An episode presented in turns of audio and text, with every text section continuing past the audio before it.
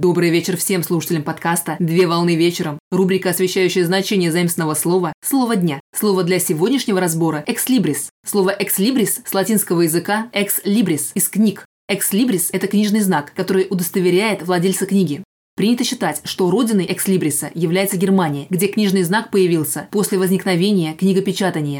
«Экслибрис» представляет собой художественно оформленный книжный знак в виде ярлычка, виньетки с именем владельца или с каким-либо символическим рисунком, обычно наклеиваемый или проставляемый печатью на внутреннюю сторону переплета или обложки книги, чаще всего на левый форзац. Простейший «экслибрис» представляет собой бумажный ярлык с именем владельца книги, иногда в сочетании с девизом или эмблемой. Как правило, на «экслибрисе» обозначают имя и фамилию владельца и рисунок, лаконично и образно говорящий об интересах, профессии или о составе библиотеки владельца.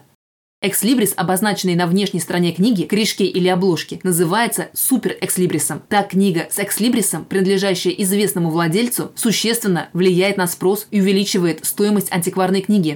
Художественные экслибрисы представляют собой произведения печатной графики, которые создаются различными техниками гравюры, гравируются на дереве, меди или линолеуме, при этом выполняются литографским или цинкографским способом. Среди художественных экслибрисов различают гербовые экслибрисы, представляют герб владельца книги при его наличии. Венделевые экслибрисы представляют инициалы владельца книги. И сюжетные экслибрисы представляют изображение пейзажей или образно отражают вкусы, мотивы и пристрастия владельца книги.